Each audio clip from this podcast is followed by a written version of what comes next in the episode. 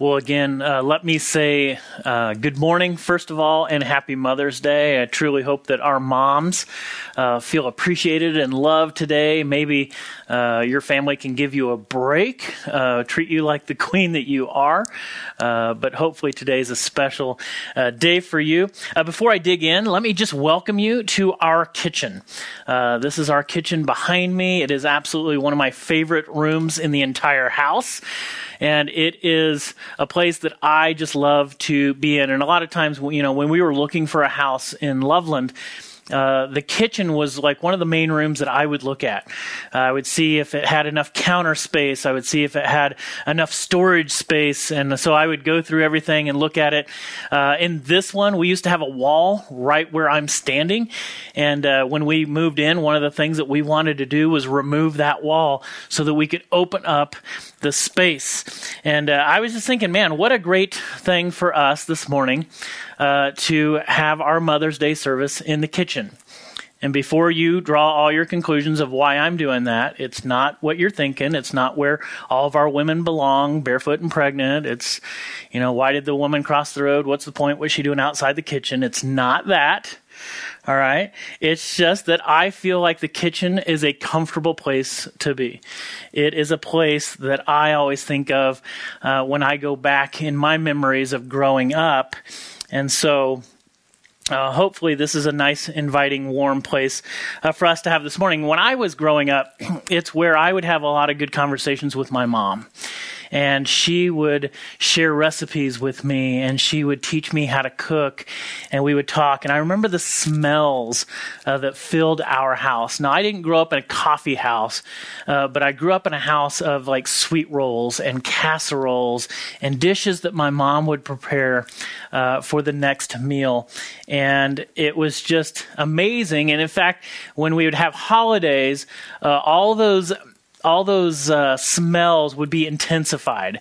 Uh, so, especially with Thanksgiving, Christmas, and New Year's, it was like on steroids. It was like you would smell it all throughout the house. But the closer you got to the kitchen, the epicenter of the smells, it was just amazing.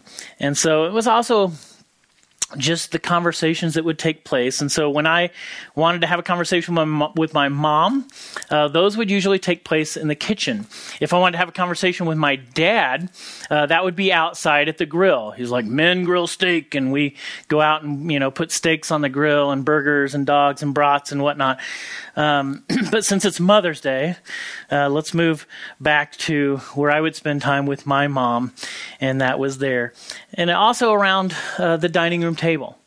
Uh, the conversations that took place. In fact, most of the most in depth conversations that took place in our home growing up was around our dining room table. Lots of laughter, lots of tears that were uh, shed, lots of time in prayer, and the conversations, the life lessons that I learned around that table. And it was also a place where laughter took place and uh, good stuff.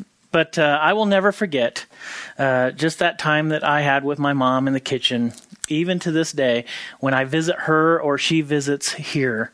Um, just the times that we have to share, and it's just beautiful. And so, moms, I just want to tell you right now uh, don't ever second guess your worth and uh, your value. Uh, you are so valuable and you are worth so much. And God created you um, to be a mom, and that's just beautiful. And uh, ladies, don't ever second guess your value and your worth, and especially when it comes to ministry. And funny how we jokingly, even I kind of mentioned it before, we jokingly associate women with the kitchen, uh, almost like putting them in a box. You know, we kind of do that. We kind of just, uh, this is your place to be. And I've heard that throughout my whole life, which I always thought was ironic or interesting because I spend more time in the kitchen than most women that I know. Um, so I never understood that. but uh, the, the amazing thing about Jesus, and I hope you guys get this as you read through the Gospels, Jesus never put ladies in a box. He never put them in a specific spot. In fact, what he would do is he would elevate them. Uh, and he would elevate them in certain ways that would have even been considered um, kind of scandalous in that day, and especially when it came to the religious leaders. Uh, they didn't like it that Jesus elevated ladies. And there's significance of women in the life of Jesus, all through the life of Jesus. We get a small snapshot of this in Luke chapter 8. If you have your Bibles, turn to Luke chapter 8. We're going to be there, and we're going to be the very tail end of chapter 7 here in just a moment. But in Luke chapter 8, the first three verses give us a snapshot of the uh, women that kind of surrounded Jesus. It says this Soon afterward, Jesus began a tour of the nearby towns and villages, preaching and announcing the good news about the kingdom of God. He took his twelve disciples with him, along with some women uh, who had been cured of evil spirits and diseases. Among them were Mary Magdalene, uh, from whom he had cast out seven demons. Not sure if you guys knew that. He had actually casted out demons out of Mary Magdalene. There was Joanna, the wife of Chuza, Herod's business manager, Susanna, and many others who were contributing from their own resources to support Jesus and his disciples. So Luke kind of pulls the curtains back a little bit, and we discover that Jesus is a lot like us and that we have been greatly influenced and much of our lives have been affected by amazing women. My life is no different. And I think about the women that have impacted my life for the better my mom, my sister, uh, my wife, Sarah, and many others have impacted and made impacts into the man that I am today. And so, from the very beginning of Jesus' life all the way to the cross, we see amazing women. And they were not only there uh, around him, but they were supporting him. And so think about this Mary obviously was chosen to give birth uh, to Jesus and then given the role as Jesus' mother. You know, how amazing and crazy would that be? You're going to be Jesus' mom. So when she has people over and they're looking at baby Jesus and they would be like looking into the crib, oh, oh he's perfect. And Mary would be like, you have no idea. Yeah, it, that's the way it's going to be. And it's also Mary, not Joseph, that is at the cross at the end of Jesus' life. Jesus heals Peter's mother in law.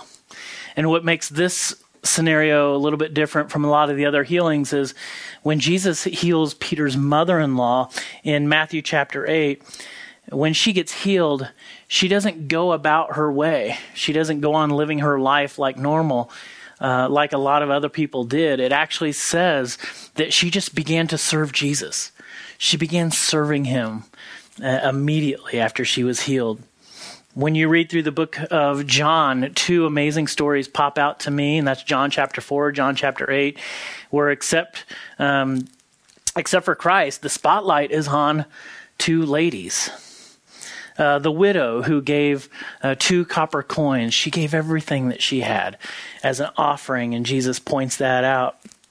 Jesus' relationship to the sisters of Lazarus, Mary and Martha, and how unique and special that was. And it would be women that would discover an empty tomb, that the, the stone had been rolled away.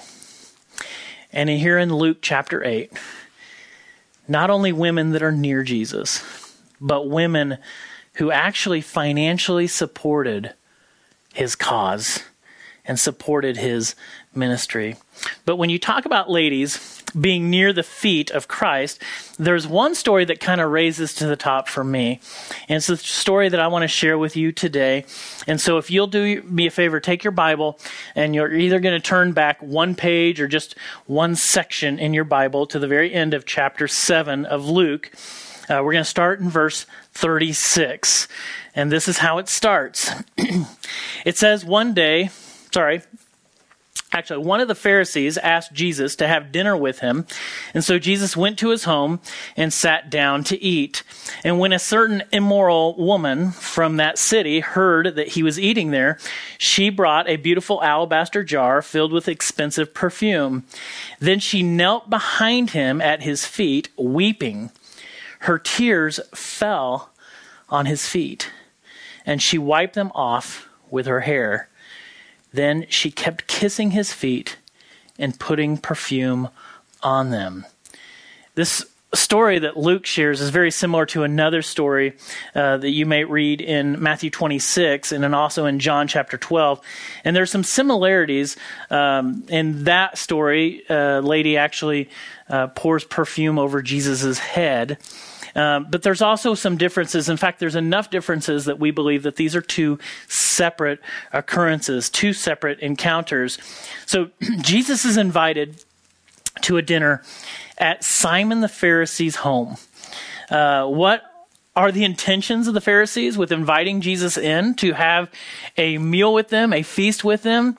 We're not totally sure what their intentions are. I will give you two theories that I have uh, of why they invited him in. Uh, the first one is this uh, that they actually see Jesus as someone threatening uh, their popularity. And so they want to trap him, they want to catch him doing something wrong, uh, maybe to learn more about their competition. Uh, maybe it's to set Jesus up and catch him doing something that they deem inappropriate, that they don't think he should be doing. Uh, we're not sure the reason, but Jesus doesn't miss an opportunity to make a point with them as he always does. And so uh, the scene here inside the home would be a table that would be just off the ground, a few inches off the ground, and they would lay down on their left side. And it would be hard for me to show you, but if they laid down on their left side, and usually there would be a pillow there, and then they would eat, and their feet would be going away from the table. And that's kind of how it is set up. Jesus, as being the guest of honor, uh, would have been right behind Simon, so to his left. The lady in question has a reputation throughout town, which leads us to believe that she has the occupation that you all think that she has in this town, which is also why Simon and the other Pharisee friends uh, respond the way that we're going to read about here soon. But my question is how does she get there? How does she get to Jesus, to his feet? How does she get in the room? Uh, and there are two theories uh, that most scholars have. The first one is it was customary that during feasts, like the one that Simon is throwing for Jesus, people were often allowed to observe all the festivities that were going on. Uh, sometimes they were allowed to talk with some of the guests, so they'd be able to come in and even uh, maybe even receive some of the scraps that were left over, so some of the leftovers of the food uh, from the feast. and so uh, perhaps she takes advantage of this custom uh, to make her way into the room uh, to be close to the guest of honor. The second theory is this possibly that she had visited this house uh, before on business. Uh, we don't know this, but it had been known to happen before, and it has been known to happen a lot since, where religious leaders would be involved in immoral activity. Uh, but those are the two theories. Most likely the first one, uh, that she is just taking advantage of the custom of being allowed to come in and view the festivities going on. And she comes to Jesus, obviously, with a goal to anoint his feet. Uh, but she does way more than that, and it's all captured in verse 38. Uh, when she knelt behind him at his feet, weeping, her tears on his feet, and she wiped them off with her hair, and then she kept kissing his feet and putting perfume on them, and she anointed his feet. So she washes his feet, she kisses his feet, and she anoints his feet. Let's finish uh, this passage. We're going to read all the way to verse 50. It says, When the Pharisees who had invited him saw this, when they saw her doing all these things, uh, Simon, he said to himself, he, this means he's thinking, if this man were a prophet, he would know what kind of woman is touching him. She's a sinner. Then Jesus answered his thoughts. Simon, he said to the Pharisee, I have something to say to you. Go ahead, teacher, Simon replied. Then Jesus told him this story. A man loaned money to two people, 500 pieces of silver to one and 50 pieces to the other. But neither of them could repay him, and so he kindly forgave them both, canceling their debts. Who do you suppose loved him more than that. And Simon answered, I suppose the one whom he canceled the larger debt. And that's right, said Jesus. Then he turned to the woman and said to Simon, Look at this woman kneeling here. When I entered your home, you didn't offer me water to wash the dust from my feet, but she has washed them with her tears and wiped them with her hair. You didn't greet me with a kiss, but from the time I first came in, she has not stopped kissing my feet. You neglected the courtesy of olive oil to anoint my head, but she has anointed my feet with rare perfume. I tell you, her sins, and they are many, have been forgiven. So she has shown me much love. But a person who is forgiven little shows only little love. And then Jesus said to the woman, Your sins are forgiven. And the man at the table, the men at the table, said to themselves, said among themselves, Who is this man that he goes around forgiving sins? And Jesus said to the woman, Your faith has saved you. Go in peace. when I first read through that story this past week, and I just kind of closed my eyes and envisioned the room, and I oftentimes like to do that. I get this sense of somebody, this lady, being invited but not feeling welcomed. I think we've all felt that way at times in our lives where we've gone to some place where we've been invited, but when we got there, we didn't feel very welcomed. Um, maybe the invitation was out of obligation. Maybe it was something where they invited you because they felt like they needed to. But when you got there and you entered in, you didn't feel welcomed. Maybe it was the looks. Uh, that you received, or the conversations that you saw taking places uh, as they glanced your way. Maybe it was when you actually went to church for the first time and that one place where people should not only invite you in, but make you feel incredibly welcome. And yet they didn't. They only looked at you in the way that you were dressed, or maybe the way that you talked, smelled, viewed. I don't know what it is. Maybe it was even by your reputation. Maybe you were invited to a party or a social gathering and you didn't feel welcomed at all. I think we've all been there where we've been invited but we didn't feel very welcomed. And it's it hurts. It doesn't feel good. Maybe you've been on the other side. I know i have where we kind of did what simon did where we gave the glances where we um, had the thoughts in our head why are they here uh, they don't belong here we didn't make them feel welcome but when I close my eyes, this is the scene I get. This is the vision I get of somebody who loves Jesus but doesn't feel welcomed in the room by anybody else. In fact, the one person uh, that is glad that she is there is Jesus. And that is because Jesus has this amazing ability uh, to see the heart of a person, of anything else um, uh, and not only her heart, but her mindset. Uh, that she acknowledges who she is, a sinner, and who Jesus is. Um, she knows this about herself, that she comes with sin. Then there's Simon. now, Simon gets the pleasure to experience a lot of uh, a lot of what other Pharisees got to experience when they were near Jesus. Uh, they he got to experience what it's like to be in a room with someone uh, who could read his mind. Uh, I think that would be one of the most uncomfortable uh, things ever is to just be in a room with people who knew your every thought and knew what was going on upstairs in your mind. And I would probably get to the place where I'm like, okay, don't think of anything. Almost go total Ghostbusters, where it's like, okay, clear your mind, clear everything out of your mind. Uh, don't think of anything because I don't want Jesus to use this against me. And of course, Jesus would probably look right at me and say, dude, I know exactly what you're thinking. but then he addresses Simon's thoughts.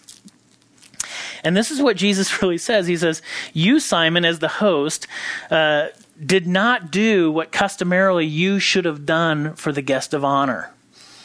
You didn't do the things that customarily you were supposed to do. And so when I came into your home, you didn't wash my feet.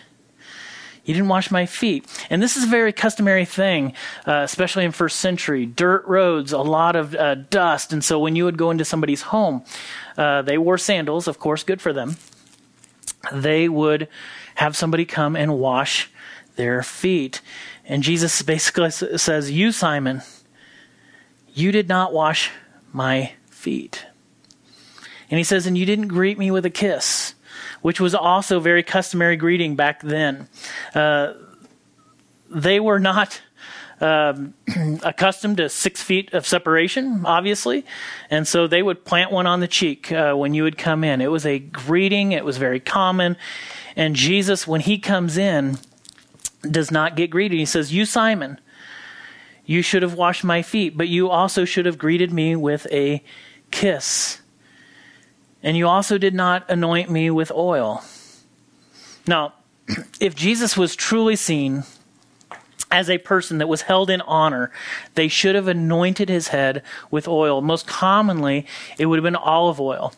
Uh, that was something that most every home would have. They would anoint him over his head with olive oil. But you, Simon, didn't do this, did you? See, this lady, she not only did these things, she did all three of these things for Jesus. The things that the master of the house should have done and provided. This immoral woman comes and she does all three and she does them in an extravagant way. She washes his feet with her tears, which tells us that she is overcome with emotion, being in the presence of Jesus. It wasn't like one little teardrop. This is wailing, sobbing. The scripture actually says weeping, that it is pouring out of her face, that it is streaming onto his feet, enough that she can actually wash his feet with the tears. And she not only greets Jesus with a kiss, it says that she never stopped kissing his feet. She is overcome by the fact that she is in the presence of the Holy Son of God. And when she anoints Jesus' feet, she doesn't use olive oil. She uses expensive perfume. Expensive perfume and, and anoints his feet with them. She anoints Jesus and gives him the honor that he deserves. And so, think about this. we see two different sides. We see two different approaches to Jesus, two different mindsets towards Jesus.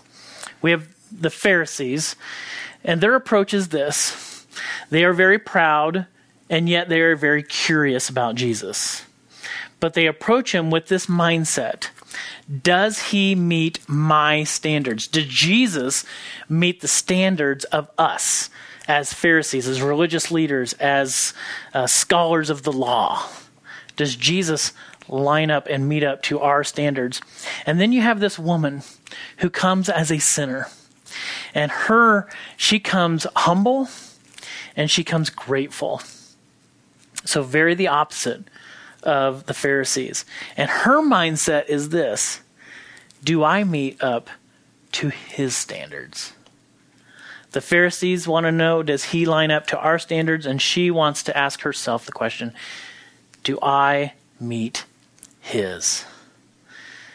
Now, the question that I had was well, is her sin actually even greater than theirs? Jesus obviously tells this parable, and you start to think, okay, well, was her sin that much greater? And I don't think so.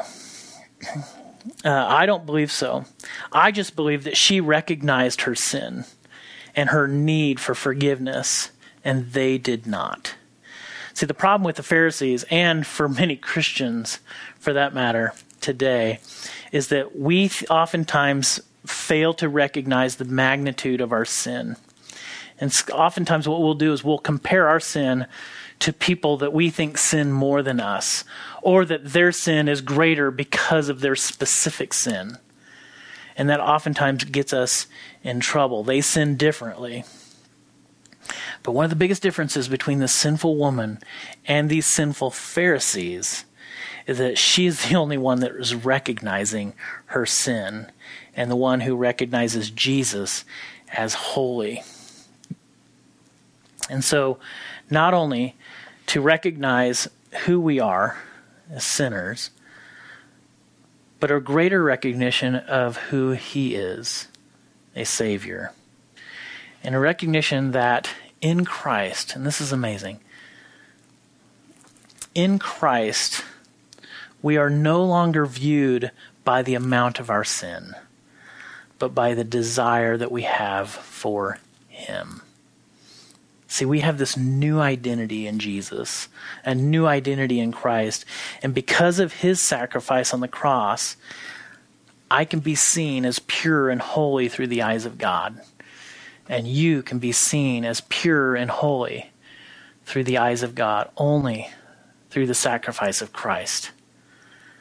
And so I want to close with this. And it was probably the one thing that made the biggest impact on me as I read through this this past week. And it's very simple. and it's the question where did her tears fall? Where did her tears fall? meaning that she was close enough to Jesus that when tears fell from her face, they landed on his feet. They landed on his feet. And so I have to ask myself this question, and I would hope that you would ask yourself this question Am I close enough to Jesus that when I cry, my tears land at his feet? This should be the goal to be so close to Christ in our everyday life that when the tears fall, they land the, on the feet of the Savior. That is my prayer for you, and that is my prayer for me. And uh, I think we can do that together. We can all grow just one step closer to Him. Let's pray. Father God, thank you so much. I just thank you so much for our mothers uh, who mean so much to us and have made huge impacts in our life. And some of us have lost our moms, some of us still have them in our lives, but uh, we just appreciate not only. Um, how you view them, but how you view women. And you, we know that you elevate them. And this amazing, beautiful story just reminds us of our relationship to you and this need for forgiveness. And forgiveness is available for all of us. And so, if there's anybody right now um, that is just feeling this tug on their heart, that they would just acknowledge you, that they would go to you, that they would ask you for forgiveness, that I would ask you for forgiveness and knowing that you offer it to us. And it doesn't matter our gender, our race, um, what our socio-economical uh, situation is, you offer it to everyone. And you love us all. And so I pray that we will just be so close to you that when the tears fall, they land at your feet. And this I ask in your name. Amen.